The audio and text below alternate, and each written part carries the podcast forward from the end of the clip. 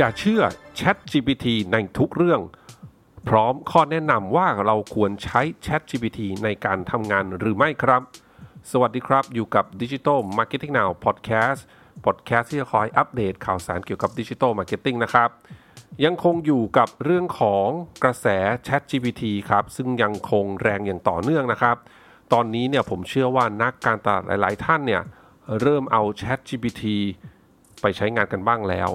บางคนอาจจะถึงขั้นคล่องแล้วด้วยนะครับ ตั้งแต่ช่วยการเขียนเนื้อหานะครับสำหรับโซเชียลมีเดียสำหรับ blog post สำหรับเว็บไซต์ เขียน article บทความต่างๆนะแนะนำ keyword ในการทำ Search Ad ในการทำ SEO หรือแม้กระทั่งช่วยวางแผน digital media นะครับก็รวมๆแล้วเอามาปรับใช้ในการทำ digital marketing นั่นเอง อย่างที่ผมก็ได้แชร์ไปเล่าไปในหลาย ๆ EP ก่อนหน้านี้นะครับ อย่างไรก็ดีครับหนึ่งในข้อข้อควรระวังที่สุดเลยของการใช้ Chat GPT ก็คือการอ้างอิงข้อมูลจาก Chat GPT นะครับ โดยเฉพาะข้อมูลที่เป็นข้อมูลข้อเท็จจริง หรือว่า facts นะครับ หรือข้อมูลที่เกี่ยวข้องกับบุคคล แล้วก็ข้อมูลของสถานที่ต่างๆเนี่ยต้องระมัดระวังในการที่จะหยิบยกข้อมูลเหล่านั้นไปใช้ต่อนะครับ ซึ่งถึงขนาดว่าทาง Chat GPT เองเนี่ยก็มี remark เตือนเรื่องเหล่านี้ไว้นะ ใต้ช่องพร้อมหลักเลยครับ Chat GPT เขียนชัดเจนเลยนะครับว่า Chat GPT may produce inaccurate information about people places or facts นะครับยิ่งถ้าเป็น Chat GPT เวอร์ชันก่อนๆเนี่ย เมื่อเราถามข้อมูลของบุคคลใดบุคคลหนึ่งเข้าไปนะ แทนที่จะตอบว่าไม่มีข้อมูลเพียงพอนะครับ Chat GPT กลับให้ข้อมูลแบบมั่วๆแทนแบบนั่งเทียนเขียนขึ้นมาแทนเลย อันนี้เนี่ยหลาย ๆ ท่านเคยเจอเหตุการณ์นี้กับเวอร์ชันเก่าๆนะครับ เหตุผลก็คือ ChatGPT เนี่ยไม่ได้อ้างอิงข้อมูลจากอินเทอร์เน็ตแบบเรียลไทม์นั่นเองนะครับ แต่ว่าเป็นการตอบตามแพทเทิร์นที่มันได้เรียนรู้จากข้อมูลที่ถูกเทรนเข้าไป แล้วยิ่งถ้าเป็นบุคคลที่อาจจะไม่ได้เป็นบุคคลระดับประเทศหรือระดับโลกเนี่ยเป็นไปได้อย่างสูงเลยที่ ChatGPT เนี่ยไม่ได้มีข้อมูลของบุคคลเหล่านั้นนะครับ ซึ่งแน่นอนแหละเรื่องนี้เนี่ยถูกปรับให้ดีขึ้นในเวอร์ชันใหม่ๆ โดยเฉพาะ Chat GPT 4 นะครับ ถ้ามันไม่มีข้อมูลของบุคคลนั้นที่ถามไปเนี่ย มันก็จะตอบเลยนะครับว่าไม่มีข้อมูลเพียงพอสำหรับการตอบคำถามเกี่ยวกับบุคคลนี้แบบนี้เป็นต้นนะครับ นอกจากนั้นย้ำอีกครั้งหนึ่งครับ ปัจจุบันข้อมูลของ Chat GPT ที่นำมาอ้างอิงเนี่ยเป็นข้อมูลที่ถูกเทรนถึงช่วงแค่เดือนกันยายนปี 2021 ดังนั้นไม่ได้เป็นข้อมูลอัปเดตล่าสุดแน่นอนนะแม้ตอนนี้จะมีข่าวออกมานะครับว่าเร็วๆนี้เนี่ยทาง ChatGPT จะเปิดให้ใช้ฟีเจอร์ที่เป็นเรื่องของ Web Browsing ซึ่งจะให้ความ สามารถกับ ChatGPT ในการเชื่อมต่ออินเทอร์เน็ต และค้นหาข้อมูลที่เกี่ยวข้องเนี่ยเอาคำตอบมาให้เราจากการเข้าไปดูเว็บไซต์ต่างๆ ได้นะครับ แต่อันนี้เนี่ยก็ยังเป็นฟีเจอร์ที่ยังไม่ได้เปิดใช้กับทุกบัญชีนะครับ ยังเป็น beta version อยู่นะฮะคล้ายๆกับหลักการที่ Bard ครับ AI ของ Google เนี่ยทำนั่นเองนะครับ ก็คือดึงข้อมูลจากอินเทอร์เน็ตมาสรุปมาตอบให้นะครับ ปัจจุบันเนี่ยองค์กรทั้งภาคเอกชน แล้วก็ภาครัฐต่างๆ ทั่วโลกครับ ล้วนมีนโยบายที่ออกมาของตัวเองที่เกี่ยวข้องกับการให้บุคลากรในองค์กรเนี่ยใช้ ChatGPT แล้วก็ generative AI ตัวอื่นนะครับ บางองค์กรเนี่ยถึงขั้นแบนเลยนะ ไม่ให้ใช้ เพราะกังวลเรื่องของความถูกต้องของข้อมูล และการรักษาความลับต่างๆนะครับ ตัวอย่างเช่นมีข่าวออกมาแล้วประเทศอิตาลี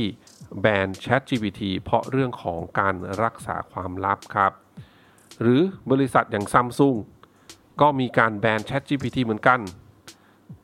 เพราะว่ามีพนักงานเนี่ยนำข้อมูลความลับของบริษัทเนี่ยไปใส่ใน ChatGPT เพื่อเอาไปช่วยทำงานนั่นเองนะครับ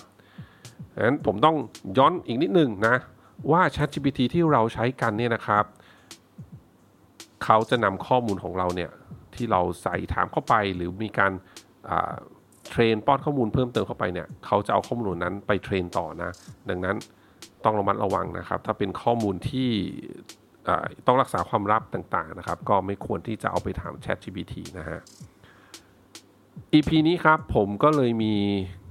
guideline จากทางยูเนสโกมาฝากกันนะครับ ซึ่งเขาเรียกว่าเป็น Quick Start Guide เป็นแนวทางให้กับองค์กรและก็บุคคลที่เกี่ยวข้องกับวงการการศึกษาเนี่ยนำไปอ้างอิงตัดสินใจได้ว่าควรจะใช้ Chat GPT หรือไม่ ซึ่งไกด์ไลน์นี้ผมเชื่อเลยครับว่าสามารถปรับใช้ในได้ในหลาย ๆ วงการนะไม่ใช่แค่วงการการศึกษา ก็เลยเอามาฝากกันครับเผื่อเป็นแนวทางที่ทุกท่านที่ฟังในวันนี้นะ ไปบอกทีมงาน นะครับหรือบุคลากรในองค์กรของคุณเนี่ยนะครับว่าก่อนที่จะใช้ ChatGPT มาช่วยงานเนี่ยนะครับโจทย์ที่เรามีเนี่ยมันเหมาะหรือเปล่าในการใช้งานเหล่านั้นนะครับทางยูเนสโกเนี่ยทำเป็นเรียกว่าเป็น flowchart ออกมาเลยเป็นไดอะแกรมออกมาเลยนะครับว่าเริ่ม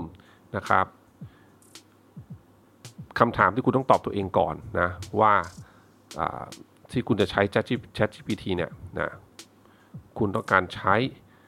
เพื่ออะไรแล้วก็เป็นขีดมาว่า ถ้าตอบว่าใช่ก็ไปข้อต่อไป หรือตอบว่าไม่ก็ไปอีกข้อหนึ่งอะไรแบบนี้นะครับ วันนี้ผมก็เลยมาสรุปให้ฟังละกันนะครับ เพราะว่าจะได้ฟังแล้วเห็นภาพในพอดแคสต์นี้นะครับว่าแนวทางหรือไกด์ไลน์เนี่ยว่าเราจะรู้ได้ยังไงว่า เราสามารถใช้ ChatGPT ในการทำงานได้หรือไม่นะครับ ก่อนอื่นเลยข้อแรกที่สุดเลยนะครับ ให้ตอบตัวเองก่อนว่า การใช้ ChatGPT ในการทำงานที่เรากำลังจะทำเนี่ยจำเป็นหรือไม่ที่ผลลัพธ์ในการที่ให้ ChatGPT ช่วยทำงานเนี่ยจะต้องมีความถูกต้องข้อมูลจะต้องเป๊ะ และเป็นไปตามข้อเท็จจริง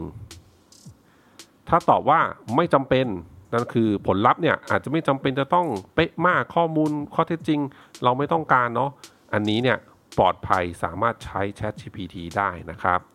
แต่ถ้าคำตอบคือใช่ เราจำเป็นที่จะต้องได้ข้อมูลผลลัพธ์ที่มีความแม่นยำถูกต้อง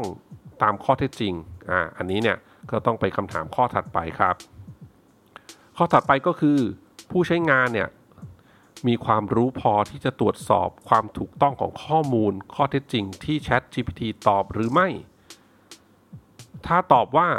ไม่นะผู้ใช้งานหรือทีมงานของเราเนี่ยไม่มีความรู้มากพอเกี่ยวกับหัวข้อนั้นครับ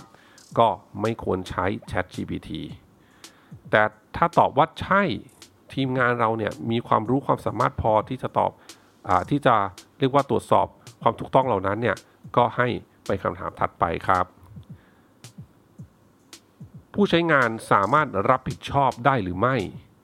หากผลลัพธ์ของข้อมูลที่ถูกผลิตออกมาจาก ChatGPT เนี่ยผิดพลาดและก็ไม่ตรงไปตามข้อเท็จจริง นั่นคืออาจถ้าเกิดว่ามีกรณีฟ้องร้องเกิดกันขึ้นมา หรือมีคนนำข้อมูลของเราไปอ้างอิงต่อ และเกิดความเสียหายต่างๆเนี่ยคนที่เป็นเอาคำตอบเหล่านั้นจาก ChatGPT ไปใช้เนี่ยสามารถที่จะรับผิดชอบได้หรือไม่ หรือบริษัทนั้นนะครับ ที่เผยแพร่ข้อมูลเหล่านั้นเนี่ยรับผิดชอบได้หรือเปล่า ถ้าตอบว่าไม่สามารถรับผิดชอบได้ ก็ไม่ควรใช้ Chat GPT นะครับ แต่ถ้าตอบว่าใช่สามารถรับผิดชอบได้เนี่ยก็ใช้ Chat GPT ได้ แต่ก็มี remark ระบุไว้นะครับว่า แต่ก็ต้องตรวจสอบข้อมูลก่อนปล่อยงานออกไปทุกครั้งนั่นเองอ่านี่ก็เป็นไกด์ไลน์ล้วกันนะครับ รวมๆแล้วเนี่ยแน่นอนแหละนะ ถ้าเกิดว่าเราต้องใช้ Chat GPT ในการที่ให้ช่วยสรุปเป็นข้อมูลที่ต้องมีการอ้างอิงข้อเท็จจริงเนี่ย อันนี้เนี่ยผมบอกได้เลยครับ ระวังมากๆนะครับ ในการที่จะใช้ Chat GPT นะครับ อย่างที่ผมก็เล่าไปในหลาย ๆ EP เนาะอย่างที่บอกไปว่าตัวอย่างการทำดิจิทัลมีเดียแบบนี้ครับ